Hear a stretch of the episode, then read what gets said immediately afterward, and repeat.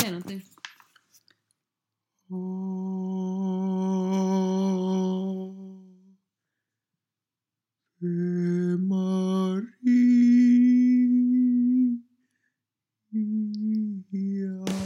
Man glider runt och softar hela dagen. Peppe är i skolan och pluggar som fan. Men Har hon blivit smartare eller är hon en flopp? Alltså vad har Peppe lärt sig under veckan som gått? Idag är det 52 avsnitt som vi har ställt oss frågan vad har Peppe lärt sig under veckan? I 52 veckor har vi fått reda på vad du har lärt dig under veckan som gått. Vad betyder det, Magnus? Det betyder att det är ettårsdagen! Grattis! Mm. Hur tycker du att det här året har gått, Peppe? Jag är nöjd, Magnus. Är du nöjd? Jag är nöjd. Vad, vad är det du känner, varför är det viktigt att vi gör det här? För att jag ska hålla mig på tårna inom den här branschen att kunna nya saker. Du vet, förra året var ju så himla hårt när jag hela tiden måste gå på föreläsningar och läsa böcker och skriva tentor och Mm. arbeten och ha sig. Och då är det ju lätt så att man har haft ett så hårt, å- hårt år så börjar man slujba och allt blir sådär sjoko för att tala finlandssvenska. Mm, Just det. Och då gör man ingenting annat Man än börjar bara- slappa och allting blir räkmacka, för att översätta det där. Det är riktigt svenska menar du? Mm. Och sen bara går man på jobb och kommer hem och tittar på Netflix. Men ser ni nej? När vi gör den här podden är jag tvungen att läsa lite texter och, och ja, hålla mig på tårna. Just det. Vad tror du att eh, den här podcasten har gett mig? Så mycket information du aldrig någonsin annars skulle snubbla över. Hur menar du då? För du läser ju aldrig någonting. Det är inte sant. Ibland på morgonen i badet scrollar du genom iPadens eh, nyhetsfeed. På Eh, Flipboard. allt som oftast skulle jag vilja säga. Faktiskt. Vad tycker du själv att du har lärt dig under året då? Vet du, jag vet faktiskt inte riktigt. vad- Nej, men jag tycker att det är intressant att höra vad du eh, tänker på. Jag kan kanske lite känna att på senare tiden har det varit ganska mycket upprepning. Eller vänta, nej, du har liksom, du har gått igenom olika faser. Mm. I skolan så handlade det ganska mycket om, du minns att, vad var det då? då? Sexarbete. Var det, ja, just det, sexarbete för du tog den där ena kursen som bara tog över dig totalt. Och sen när du kommer tillbaka till Finland så kan jag känna att du kanske har blivit mer frustrerad över feminismens, eh, liksom vilken liten roll, eller hur lite folk tänker på den här. Vilket är intressant för folk tänker förmodligen ännu mindre på den därifrån vi Nej, kom. för vet du, så, jag har tänkt på det också. Jag tror att skillnaden är den att där finns det sådana som är helt omedvetna. Ja. Plus, eller så finns det sådana som är verkliga kämpar. Och jag kanske umgicks mycket med folk som verkligen Bara tänkte kämpar. aktivt på feminism. Ja. Medan eh, här umgås jag med så mycket mer med, så mycket fler människor. Mm. Och då finns det sådana som inte alls är så insatta. Men det är roligt för det är ju ändå typ samma publik som vi gör det här för. Mm. Det är ju inte så att du, att du resonerar som så till exempel när du gick i skolan att du inte pratar så mycket om det därför att det finns andra saker som är viktigare att prata om. Förstår Nej, du vad men jag menar? alltså jag resonerar ju bara så att jag pratar om det som jag har tänkt på i veckan. Ja. Ja, ja, jo, jag förstår precis. Och Absolut. tydligen så, men det är ju intressant faktiskt, jag tänker mycket mer på feminism här Mm, än där borta. mm. Det skulle bli spännande när vi åker tillbaka till LA att se vad jag, vad jag fastnar vid då. Eller tänk om vi skulle hamna på typ någon annan plats. Om vi nu till exempel, om vi flyttar till Sverige efter nästa år Ja. till exempel. Undrar vad sen då kommer? Tror du att det fortfarande kommer vara feminism? Vad skulle det då kunna vara som, ja, det kan du ju Det omöjligt kan veta. ingen veta, Magnus. Det kan ingen veta. Det kan, inte ens Google kan svara på den frågan. och du i- vet i ändå Google dagsläget. allt. Och Google då- och Facebook vet ju allt, det har vi också kommit fram till. i den Mm. här Kanske de podden. kan svara på frågan. Vad vet jag förresten? Jag har inte frågat Google. Googla det. Vi ska göra det sen efter podcasten. Eh, ja, vi- så vad ska vi prata om den här veckan då? Vi ska tala om public service. Här hoppas jag på din input, för du Ah. verkar jobba länge för public service. Public service, även kallad PS. och så ska vi tala om rasism Oh, jag har jobbat med rasism mycket också. och så ska vi tala om douchebags. Douchebags har jag varit ganska länge, så att jag, det känns som att jag är proffs på alla ämnen. Vi kör! Okej, vad vill börja? Vad vill börja? Vad vill börja? Vad vill börja? Eh, vi börjar med public service, för nu Okej. öppnar jag en text som jag läste i HBL i morse om den. Alltså, Du råkar inte ens visa skrivit den texten själv. Nej, det är någon annan. Eh, det är Maso Sundholm. Bra typ. Skriva. Nåja, i alla fall det handlar om att Yle ska flytta mer, svenska Yle ska flytta mer eh, grejer till webben helt enkelt. Mm. Flytta från att TV och radio till webben. Man kan också säga att Yle ska flytta mer grejer till the future. du menar att internet är the Internet i future? framtiden. Internet är ingen fluga som kommer gå över snart. Nej. Eh, Det är nå- roligt för flugan var ju en fluga som gick över på sätt och vis. Vadå? Men sen har fått revival. Ja, Sen- Okej. shh. I alla fall. Och då är ju folk så där, åh, hur ska det nu gå, hur ska det nu gå? För samtidigt så Och det det är en berättigad fråga när folk tar sig Vem, för vem är det pannan. som ställer den frågan? När folk på Twitter till exempel. Okej, har du... Men alltså journalister, för det Ja. fick vi lära oss förra veckan. Så det du just sa, att journalister är så här, oj nej, hur ska det gå? Ja. Okej. Och eh, samtidigt får- har ju YLE samarbetsförhandlingar så det är en massa människor som kommer att få sparken nu i höst. Mhm. Vilket passar bra att de vill flytta över materialet till webben då eftersom det är ju ingen som gör saker för webben. Exakt. Alltså det där är så sjukt tanke att här bjuder på webben så blir det gratis. Ja. Att det blir helt galen i huvudet på det resonemanget. Det är som att alltså webben är ju det är bara ett format. Mm. Alltså du, gör, du kan göra ljud där som i podcast eller flödesradio eller film. Men det är väl på inga sätt, alltså det, det gör det inte gratis ändå, det är ändå människor som gör det som ska få lön och teknik som ska göras. Och jag menar bara för att någonting är på webben, ja, så är det inte gratis. Undra om det var många journalister som sparkades när man slutade skriva för hand på papper och började skriva på datorn. Antagligen. Därför att ja, nu kan Tekniken. man skriva snabbare eller Ja. du vet någon sån där. Så att nu behövs inte alla. Intressant faktiskt. Så här kontra, äh, knappast skriver man för hand på papper men på en gammal skrivmaskin. Borde man fråga Staffan Brun? Jag tror han, tror han var med i övergången. jag vet inte, jag kommer på Fräckt. Ja, nå i alla fall. Och då tycker jag att, okej, nå fine, Yle, flytta över till webben, det är ju helt smart för det är ju, folk är ju mer benägna att kolla på TV on demand än att kolla på tablå-TV. Mm. Alltså fortfarande kollar ju majoriteten av människor på tablån men om Ja. man nu ska tala om framtiden, vilket vi gör här, så kommer ju allt fler människor att bara kolla eh, genom webben på Ja. TV. Det var någon som skrev, en, en, någon skrev på Twitter en sådär att, att nu när man är van vid det här TV on demand så känns hela liksom TV-tablån som en vansinnesmänniskas ihopsättning av Sen, å an- ja, det var inte sant. Men sen å Då. andra sidan så är ju inte framtiden någonting som händer exakt samtidigt överallt. Det är inte så att du trycker på en knapp Nej. och pff, nu är framtiden här. Utan det händer på lite olika delar av världen. Och jag vet nu inte riktigt kanske om Finland är... Eller varför känner man hela tiden den här pressen på att man måste vara i spjutspetsen av all utveckling och allt där allting händer? Nokia. Jag Ja, tror att vi var en gång bra på, på telefoner och efter det är det sådär att teknik är det enda vi har. ja. Nu har vi inte en skog mera för ingen köper papper. Men tusan var det som berättade att ehm, det var Basses fru Hanna som berättade att i skolan så kommer hennes barn att i något skede i någon klass börja lära sig programmering. Mm. Det här landet är sjukt, alltså att vara ingenjör är ungefär som att vara Det är tappat katolsk präst i Sydamerika. Det är liksom, det är det bästa man kan vara och det är det absolut det finaste man kan vara. Att vara eh, kreatör, det är någonting man gör gratis, och det är gratis, Mm. det är någonting som bara händer Ah, i huvudet. Det är sant, för det är sånt som man tycker om att göra. Ja, precis. Om man älskar Ja. att måla, då är det någonting man förväntas göra gratis på Ja. fritiden, Ja, på det är sina egna sant. väggar. Men, men har man någonting, är man ingenjör, då, då har man på något sätt, då... Eh, ja, det, är bara, det är bara ett väldigt Ja. hyllat yrke. Jag tycker det är helt absurt. Att, och dessutom att skolorna nu satsar på programmering, programmering som egentligen är någonting som känns för den vanliga människan ganska... Fast jag tycker nu kanske inte att det är helt fel. Jag tycker det är helt Vad ska bra. du programmera till? När Kanske har du för- känt det var så här, åh vits om jag bara kunde programmera lite? Tänk om jag skulle bygga min egen webbsida. Men det har ju ingenting med programmering att göra egentligen. Speciellt inte med alla de funktioner som finns. Varför du själv är programmerare försöker du styla nu här? Nej, nej, nej, jag bara säger att jag, jag kan ju, jag kommer inte ihåg någonting av mina egna programmeringskunskaper därför att allting är så otroligt paketerat och fint levererat. Tekniken har gått så långt framåt så det jag skulle behöva i webbprogrammering, det lilla jag skulle behöva, finns det garanterat redan funktioner för. Jag bara drar in någon widget eller... Mm. Du ser ju själv vad du lyckas bygga upp på din egen hemsida utan någon som helst. Ett helt liv. Ja, men jag menar på din egen blogg, på, Mm. på, Ja, sant. m- baserat på noll teknisk kunskap. Vadå noll teknisk kunskap? Okej, noll programmeringskunskap då. Okej, fine. Jag kan faktiskt lite HTML. Ja, du ser. Nåja. Och du tror att det är ett programmeringsspråk? Oh. Boom. Okej, okej, kanske det. Nåja. I alla- Vadå, är det inte ett programmeringsspråk? Mm. Det är mitt formateringsspråk. Det är Nåja, men vad jag menar nu är att, eh, för att gå tillbaka till public service, är att eh, jag hoppas verkligen inte att public service går in för det här äh, Aftonbladet eller eh, Buzzfeed, så här klickhysteri eller, eller äh, Åh, jag hoppas. för att jag menar, grejen med public service är ju det att de ska göra det som de kommersiella medierna inte gör. Eller de ska liksom leverera, så att säga, sådana nischade program och uh, sån journalistik som de eh, kommersiella medierna, som till exempel det tidningshus jag jobbar på, Mm. inte gör för att de måste leva, för de måste vara kommersiella, de kan bara göra sånt som folk verkligen suktar efter. Ja.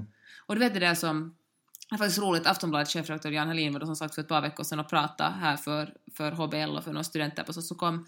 Och så sa han så här, som nu kanske inte är någon världens största nyhet, men han sa så här att, att om man undersöker vad folk eh, säger att de vill ha och vad de verkligen vill ha så är det två olika saker. Folk säger att de vill, titta, att de vill läsa opinions, eh, alltså ledare och att de vill läsa nyheter men sen egentligen klickar de på söta katter och nakenbilder. Mm. Och exakt det här har varje chefredaktör och VD i Svensk Finland upprepat som om det skulle vara deras egna teser Ja. sen dess. Nåja, men det är absolut det som YLE, alltså public service, inte ska göra. Public service får finansiering för att vara seriösa och nischade och inte klickhoror. Och oköpta. Ja, Ja. men precis. Medan, de, medan det, alltså KSF Media, HSS Media och, och Sanomat och vad fan som får in annonspengar Mm. det har man en högre förståelse för att de kan vara köpta. Jag tycker att, eh, alltså, alltså jag fattar inte varför, varför folk på YLE eller chefer på YLE ens är intresserade av hur många som har sett ett program eller inte ett Exakt. program. Alltså det spelar ingen roll om det är två människor som har sett. Det måste ändå fortsätta vara oköpt, vara liksom, stå för den demokratiska, liksom försvara den demokratiska vär, eh, vär, värderingar och, och hela den, det systemet. För att om jag, även fast jag aldrig kollar på det, så den dagen jag vill se någonting som jag bara, om jag börjar tvivla på resten av världen så ska jag alltid kunna gå, vända mig ditåt. Och få obunden in- information precis, därifrån. precis, absolut. Jag, först- alltså, Okej att ingen journalist är objektiv, men obunden. Det är som Opåverkad av att- kommersiella intressen. Men fast å andra sidan, ska jag vara helt ärlig, jag känner väldigt få människor som förstår varför YLE och public service är viktigt. Och, och det är ju sjukt Vadå? skrämmande. Är det sant? Ja, ja, på riktigt känner Okej, jag. varför är det viktigt då? Förklara om det finns någon lyssnare som tillhör den här kategorin. Eh, därför, just av det, precis det du sa, därför att public service är någonting som är i folkets syfte, det tjänar inga kommersiella intressen, vi får in, man, ma- det, man behöver aldrig vara orolig när man tittar på YLE huruvida det är ett företag som har varit inne och sponsrar, någon läkemedelsföretag som har varit inne och sponsrar den här reklamen, som man eh, kanske, alltså det kanske inte är så på andra företag men du kan aldrig vara 100% säker därför att de har reklam. De är alltid beroende av pengar. Mm. Eller som kommer in. snarare inte att ett företag kan sponsra det, men att man, är lite, s- att man kanske är lite snällare i sin kritik mot ett, eller sin granskning av ett företag som köper för jättemycket hur, annonsplats. för hur man än vrider och vänder på det, vilken, vilken nyhetsbyrå på, på någon kommersiell kanal kan säga vad de vill, men om det är så att en stor och tung sponsor drar bort sina pengar så är de lite tvungna att tänka över sin egen ekonomi. Egen ekonomi. Alltså, medvetet eller inte medvetet så finns det alltid en risk att de kommer vara sådär, kanske jag inte granskar det här så hårt, kanske jag inte ställer den hårdaste frågan, kanske jag inte ställer den rakaste frågan och Mm. kanske jag inte säger Eller helt följdfrågan. eller följdfrågan eller säger rent skärt ut vad jag tycker och tänker om saker och ting. I teorin ska du aldrig vara orolig över det när du lyssnar på någonting som sänds på Yles kanaler. I praktiken så kan du vara det därför att det känns som att de flesta som jobbar där tror att de jobbar på ett kommersiellt bolag där man ska ha snatchiga, klatschiga eh, punchlines och där eh, klick är viktigare än någonting annat när det kommer till liksom, att mäta resultatet av ett videoklipp som har lagts upp på deras webb eller du vet all, allting de ägnar sig åt tyder ju på att de, de låtsas vara ett Men kommersiellt när du själv jobbade på A-laget så var du ju ganska intresserad av att, ha, att ni hade så många lyssnare.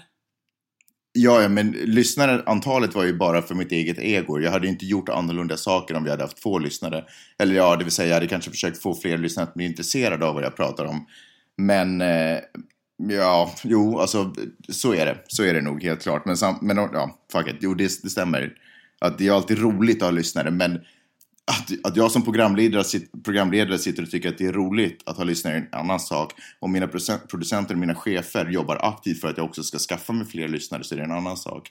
För att som Så bolag vad borde de jobba för då? borde jobba för att innehållet alltid är korrekt. Jäkligt hög kvalitet Ja, det är på det, innehållet enda man, det är det enda man behöver och oroa sig för. obundet innehåll. Det är det enda man behöver oroa sig för om man jobbar på YLE egentligen. Så vad skulle du göra om du skulle jobba som chef på YLE nu? Typ Eh, jag vet inte vad jag skulle göra. Men, men det, jag- det, jag- det jag hoppas på och det jag vill, eller på något sätt det jag...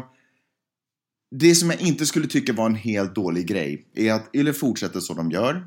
Eh, går in i den här eh, måste ha klickfällan, går in i alla de där eh, fällorna som, som kommersiella företag nu försöker reda ut hur de ska hantera på bästa möjliga sätt och eh, hamnar i en så stor kris så att det på riktigt måste ha en stor diskussion om varför vi behöver public service. För den, det, det finns ingen riktigt anledning att ha det nu därför att det är ingen som egentligen har ställt sig frågan. Och eh, på riktigt behöver liksom gå igenom sina egna strukturer. Vet alla som jobbar där vad public service står för, varför det är viktigt att bli public service. Och vet folket det? Har folket fattat Mm. varför? Jag tyckte Sverige hade en ypperlig kampanj för några, public service hade en ypperlig kampanj för några år sedan. Som jag nu inte kommer ihåg exakt. Kommer du ihåg den där? Så Jag gick på, kommer ihåg att det var en så jättebra gick kampanj. på TV. Ah! Ska vi leta upp den och lägga den på Tusan. vår Ja, jag lägger den som länk. Facebook-sidan? Den är supergammal, men åtminstone så, så insåg, tror jag, att jag tror ins- SVT insåg att folket fattar inte varför public service är viktigare än TV3, Mm. TV4, du vet alla de där andra kanalerna. In Paradise Hotel. Än Paradise Hotel. Eh, underhållning är en sak, men någonstans om man inte vet varför man behöver det andra, så då är ju underhållning skitfarligt Mm. på något sätt. Man kan inte bara vända sig dit, man måste förstå det viktiga. Alltså jag, vi, kan inte, vi kan inte ha Paradise Hotel istället för public service. Först måste vi säkra public service, sen kan vi ha För Paradise det Hotel. är ju herregud en del av det, en demokrati. Ja, Om det inte finns någon som granskar makten och pengarna så kan vi inte leva i en demokrati. ja. Men eh, ja, mest skrämmande tycker jag det är och i de, sit- de fallen som jag märker att folk som jobbar på YLE inte ens vet varför. Varför den institutionen Mm. är viktig och varför man, det finns en anledning till att man måste bete sig på ett visst sätt och inte kan göra saker som man kan ta, gö- ta sig friheten att göra på kommersiella kanaler för de jobbar för ett annat syfte. Mm.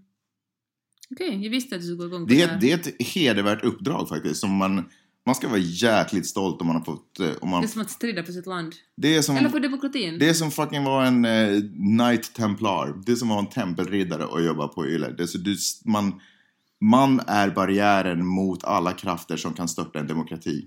Alltså bland annat kommersiella krafter. Alltså alla kommersiella, allting som har med eh, där pengar kan få ett ord in i spelet är exakt vad YLE inte står för. Där är helt fritänkande, eh, objektiva, i den mån man nu kan vara objektiv, men åtminstone strävar till att vara så objektiva nyheter som möjligt. Obunden. Och oköpta, obundna, allting är, är och ska vara rent. Okej. Uff, hade du något själv att säga om det? Nej, jag ville att du skulle gå igång på det här faktiskt. Det var en fälla.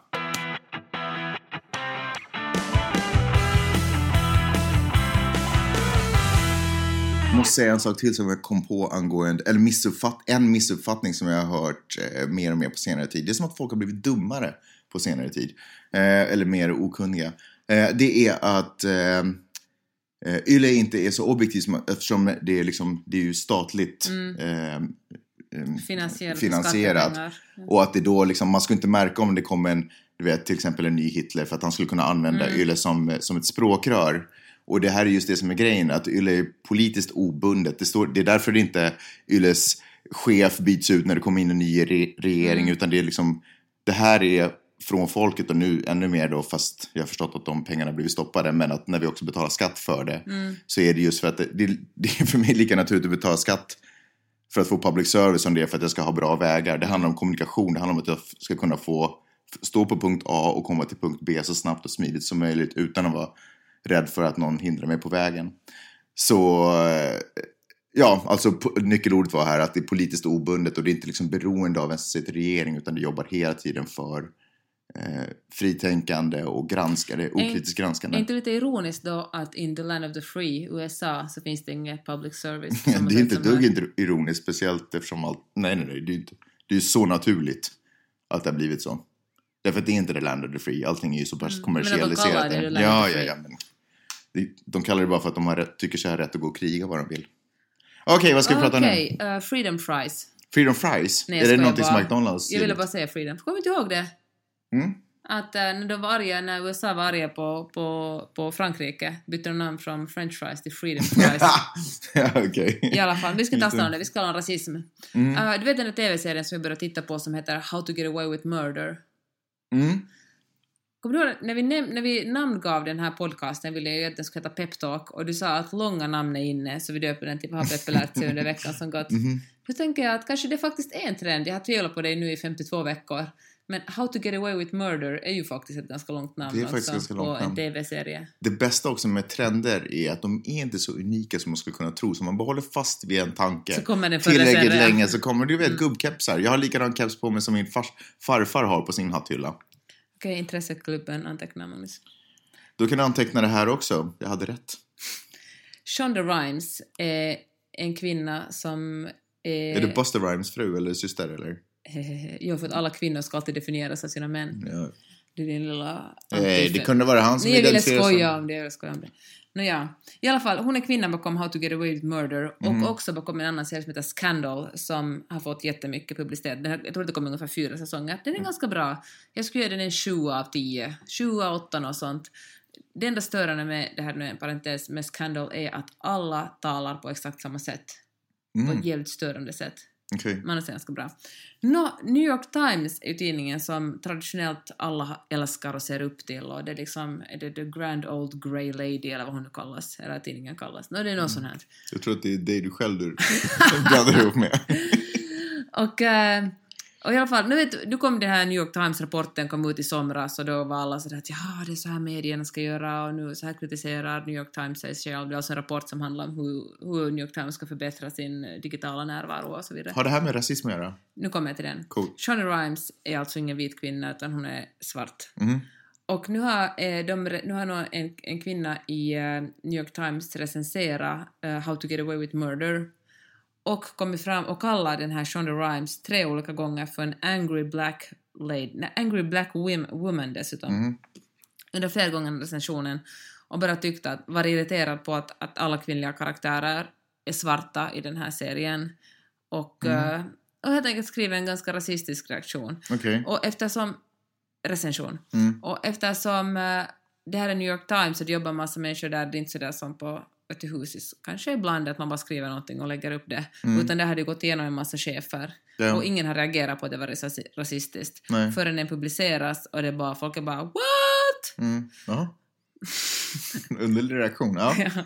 Nej, de har blivit argare. Det var ett ganska glatt... ja. Okej. och ehm, en ganska glad eh, liksom, reaktion. Och Ja. What? och, eh, och eh, nu är alla arga på, på vet du, New York Times. Folk skriver sådär kolumner att de kommer att säga upp sin prenumeration och du är dum. Men det finns faktiskt en poäng i det här att eh, mediebranschen i USA är fortfarande en väldigt, väldigt vit bransch.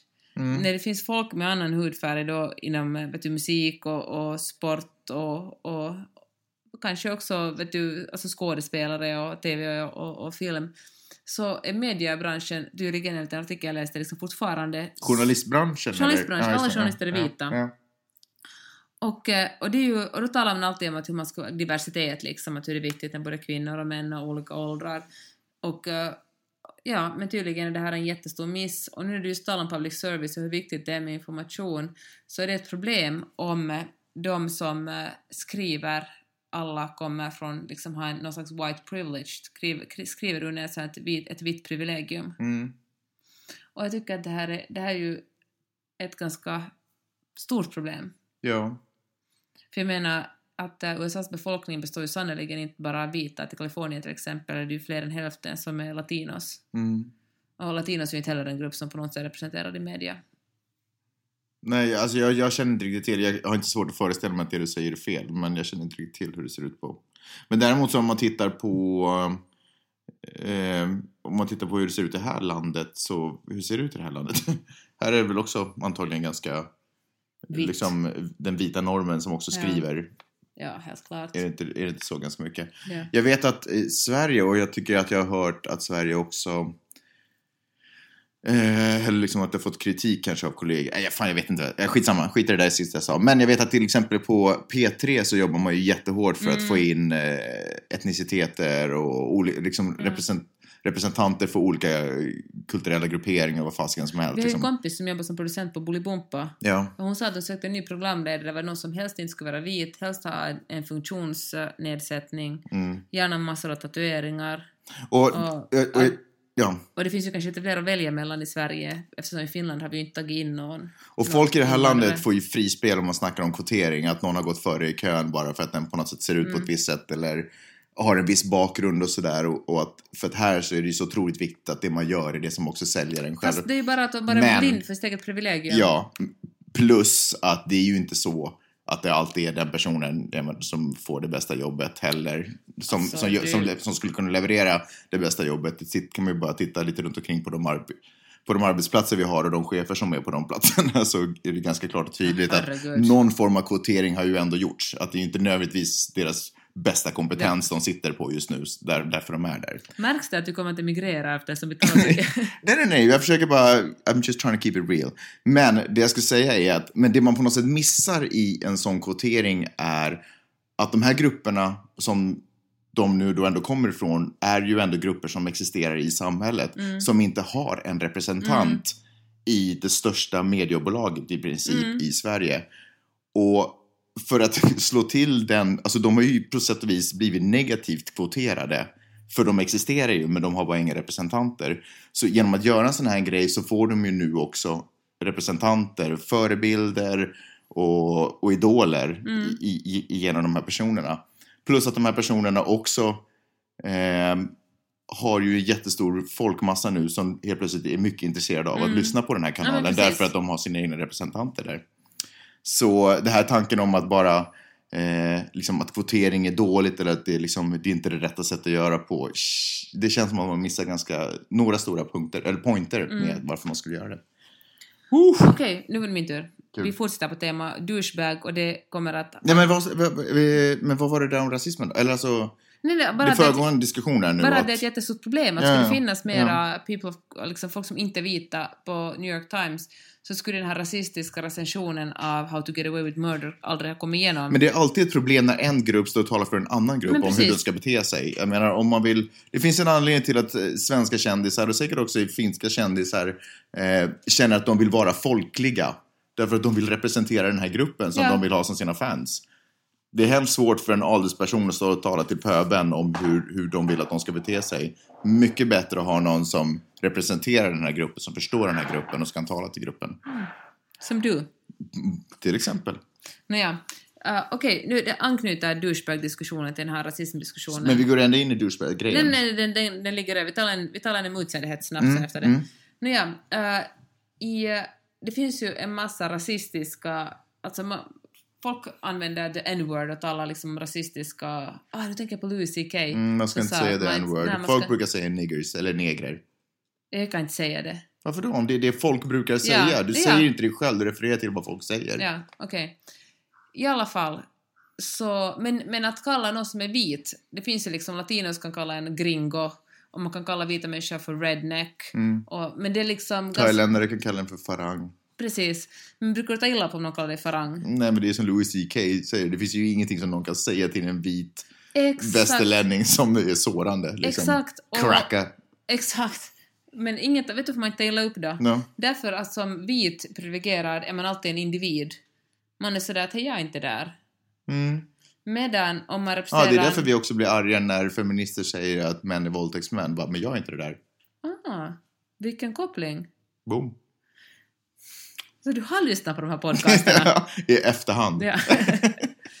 ja, och där, är- där ligger det är en ganska simpel grej. Mm. Att, att eftersom man är vit och alltid är liksom den som är högst uppe på, om man är man och vit, Mm. är man kvinna och vit är man ganska högt upp också, men om man är man och vit är man aldrig högst uppe. Och då är man individ, för då har, med de alla andra grupperingar. Mm. Och därför tar man inte illa upp som vit. Nej, där finns det ingenting som säger någon slags motsatt rasism. Därför kan man inte som vit säga att men hej, ni är rasistiska mot oss, mot någon av annan hudfärg. Mm. Ja.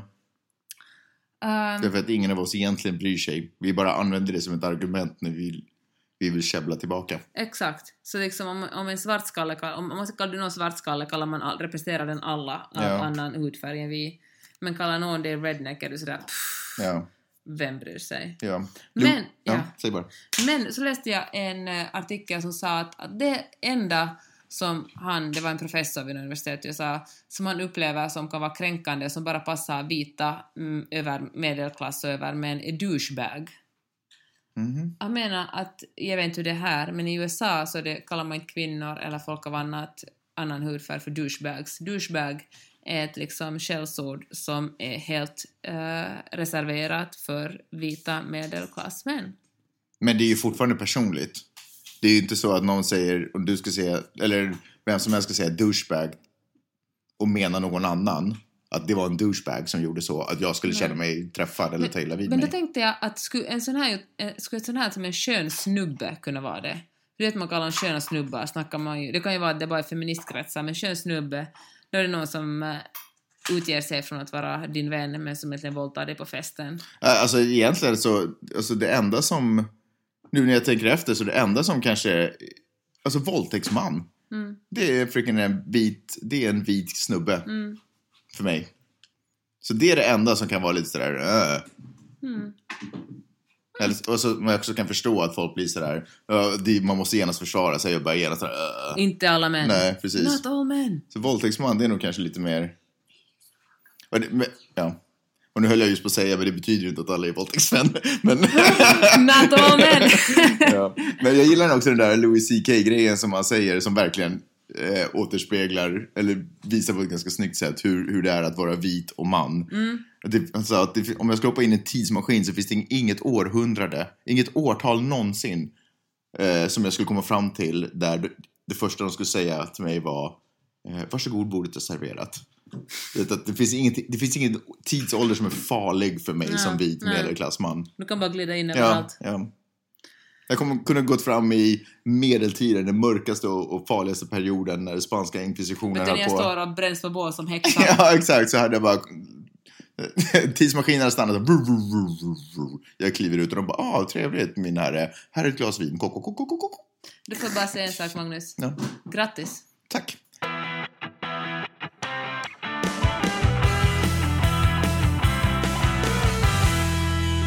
Tycker vi har haft en ganska trevlig podcast så här långt så jag hoppas du inte fuckar upp det med något sista ämne.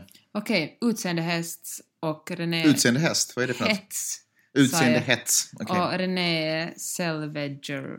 Selvedger. Hur fan ska man säga Jag det? vet inte. Selvager. Selvager. Nå, ni- Du vet vem jag snackar Ja. om.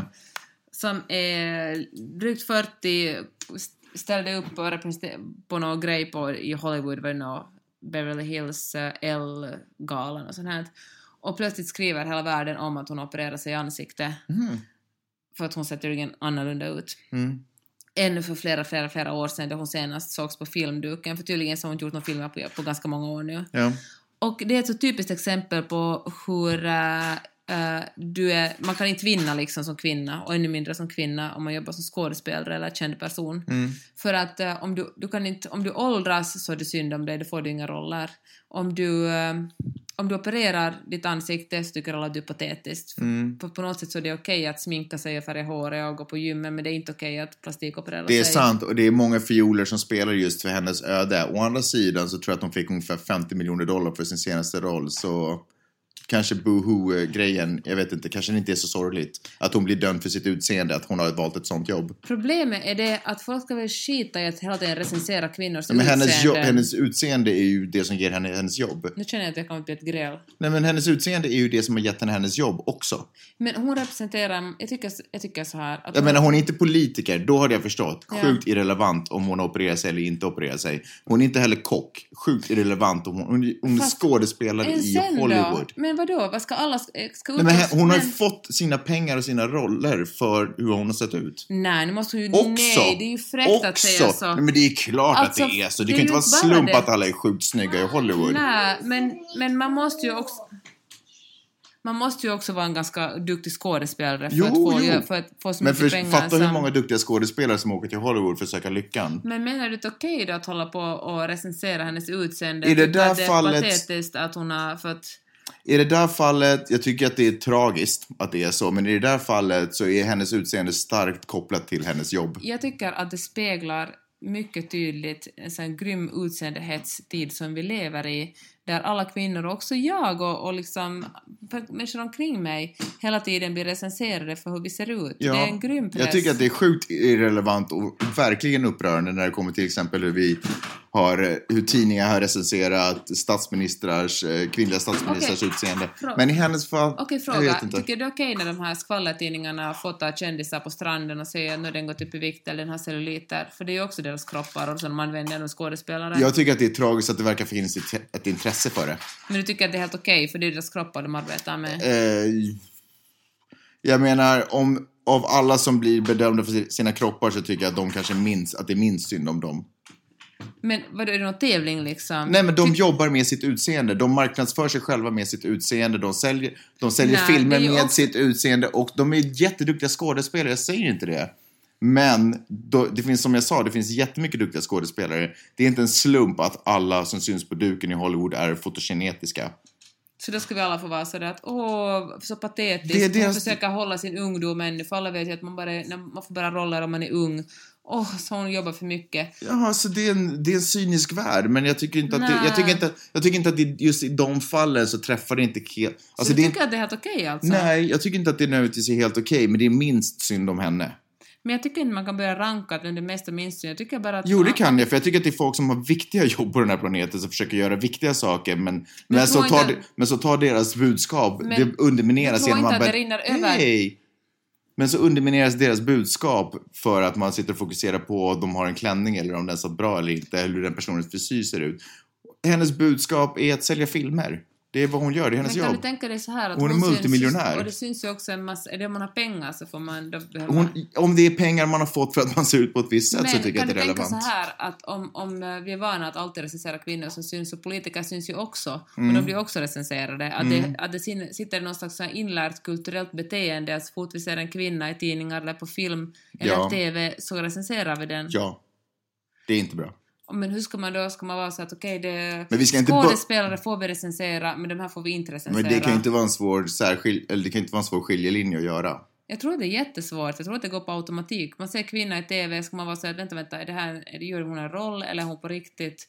Eller Ja. så, Jag tycker att så det här, att om man jobbar med politik eller om man jobbar med ja, du vet, saker och ting som inte är kopplat till ens utseende, då har utseende ingen plats i diskussionen. Okej, jag har en blogg, jag ber om mitt utseende. Mm. Jag skulle inte säga att du har fått bloggen och fått möjlighet att tjäna skitmycket pengar för att du ser ut på ett visst sätt. Jag skulle säga att du har skapat bloggen för vad du vill, det budskapet du vill ha ut. Så det, jag skulle kanske inte säga att utseendet är superrelevant. Å andra sidan så nischar du ganska mycket som eh, en modeblogg men du har aldrig försökt sälja dig själv som att vara supersnygg i bloggen. Så kanske inte så relevant, nej. Men det är okej att recensera kvinnor med bloggar som till exempel visar upp mode. Alltså, d- det är relevant att, att diskutera huruvida de visar upp ett snyggt mode eller inte. Det får man väl tycka till om. Men det- eh, om det är det de men säljer. deras ansikten och de Nej, jag fast det- ty- nej, inte, om- nej, för det handlar om modet. Om det är kläder så... Hur är det är- om man är, om man är artist då? Nej men Peppe, du vet ju att René jobbar med sitt... Alltså, det- hennes ansikte säljer saker. Det säljer jättemycket. men om Hon det får inte säljer- jättemycket pengar för sitt utseende. Så därför ska vi sitta i soffan och kunna recensera det och säga nu är hon ful, Nej, nu men hon för det första så är det, snygg, nu inte, är det patetiskt. är inte vi som sitter i soffan som recenserade henne nu, utan det här var ju en tidningsartikel du re- refererade till. Okej, vi kan inte sluta den här podden också med Nej att det är men dålig kolla, du stämning. säger, det är ju en journal- det är ju liksom... Okej, det är let's, inte- let's agree to disagree. Jag vill inte börja bråka om det här. Jag tycker i alla fall att det är aldrig är okej att recensera andra människors Jag tycker inte utseende. heller nödvändigtvis att det är okej. Jag bara säger att det är inte mest synd om henne när det kommer till folk som har blivit dissade för, si- eller recenserade för sitt utseende. Hon kan gråta bland sina miljoner. Eh, var du färdigt nu? Absolut. okej. Eh, näst, nu kan vi kanske låta det gå en vecka innan vi kommer ut med nästa podcast. Okej. Är du beredd på det? Ja, ja. Är du arg eller? N- Nej, inte alls. Säg vad det är. Säg nu. Nej, nej, jag vill inte börja bråka. Ta, nej, men, ta- ta sista ordet. Jag tycker att det alltid är fel att recensera folks utseenden. Man ska fan låta folk vara i fred och recensera deras eh, jobb. Det är till exempel en helt, helt annan sak att, recensera, att diskutera någons jobb än att diskutera dens utseende. Men... Okej, jag lovar dig sista ordet. En bara liten fråga som du kan svara på som ett nytt sista ord. Hur särskiljer hennes utseende henne från, henne från hennes jobb? Hon är ju en skådespelare. En skådespelare säljer ju inte per definition sitt utseende. Du, du, kan, ju fråga, du kan ju gå upp till Svenska Teatern Alltså och i fråga. Hollywood, i Hollywood menar jag Ja. nu. Alltså i stora Hollywoodfilmer. Det är ju också, men det är väl deras arbetsgivare som ska bestämma i så fall om hon får jobb eller inte. Inte de som sitter i soffan. Kommer du ihåg tv-serien De som- Ugly Betty? De som anlitar henne kan ju välja om de tycker att hon är tillräckligt bra för en roll eller inte. Det är väl inte vår sak att sitta och sätta mera hets i och skriva och tycka att ah, vad är det synd om henne för att hon har, för hon har ansiktslyft sig fel. Det är väl de som anställer henne. Om hon inte får några roller, okej, då kan hon hålla sina 50 miljoner och inte tjäna något mera. Men jag tycker att det bara sprider ännu mera utseendehets att föra en offentlig diskussion om vilka kvinnor som är snygga och vilka som inte är snygga. Och på tal om subjektivitet och objektivitet så är det ju kanske skönt att, att inte göra det istället för att alla ska ha en gemensam kulturell åsikt om vilka kvinnor som är, vilken sorts kvinnor som är snygga. Kan vi gemensam, det blir så här, ska vi gemensamt komma överens om nu att en viss sorts botox i kvinnor är inte snyggt medan en annan sorts som på Sandra Bullock är snyggt? Eller ska vi komma överens om följ... Kan vi åtminstone enas kring följande? De, de som absolut inte ska ägna sig åt sån journalistik är YLE. Jag är med. Bra. Vi hörs nästa vecka. Puss! Hej!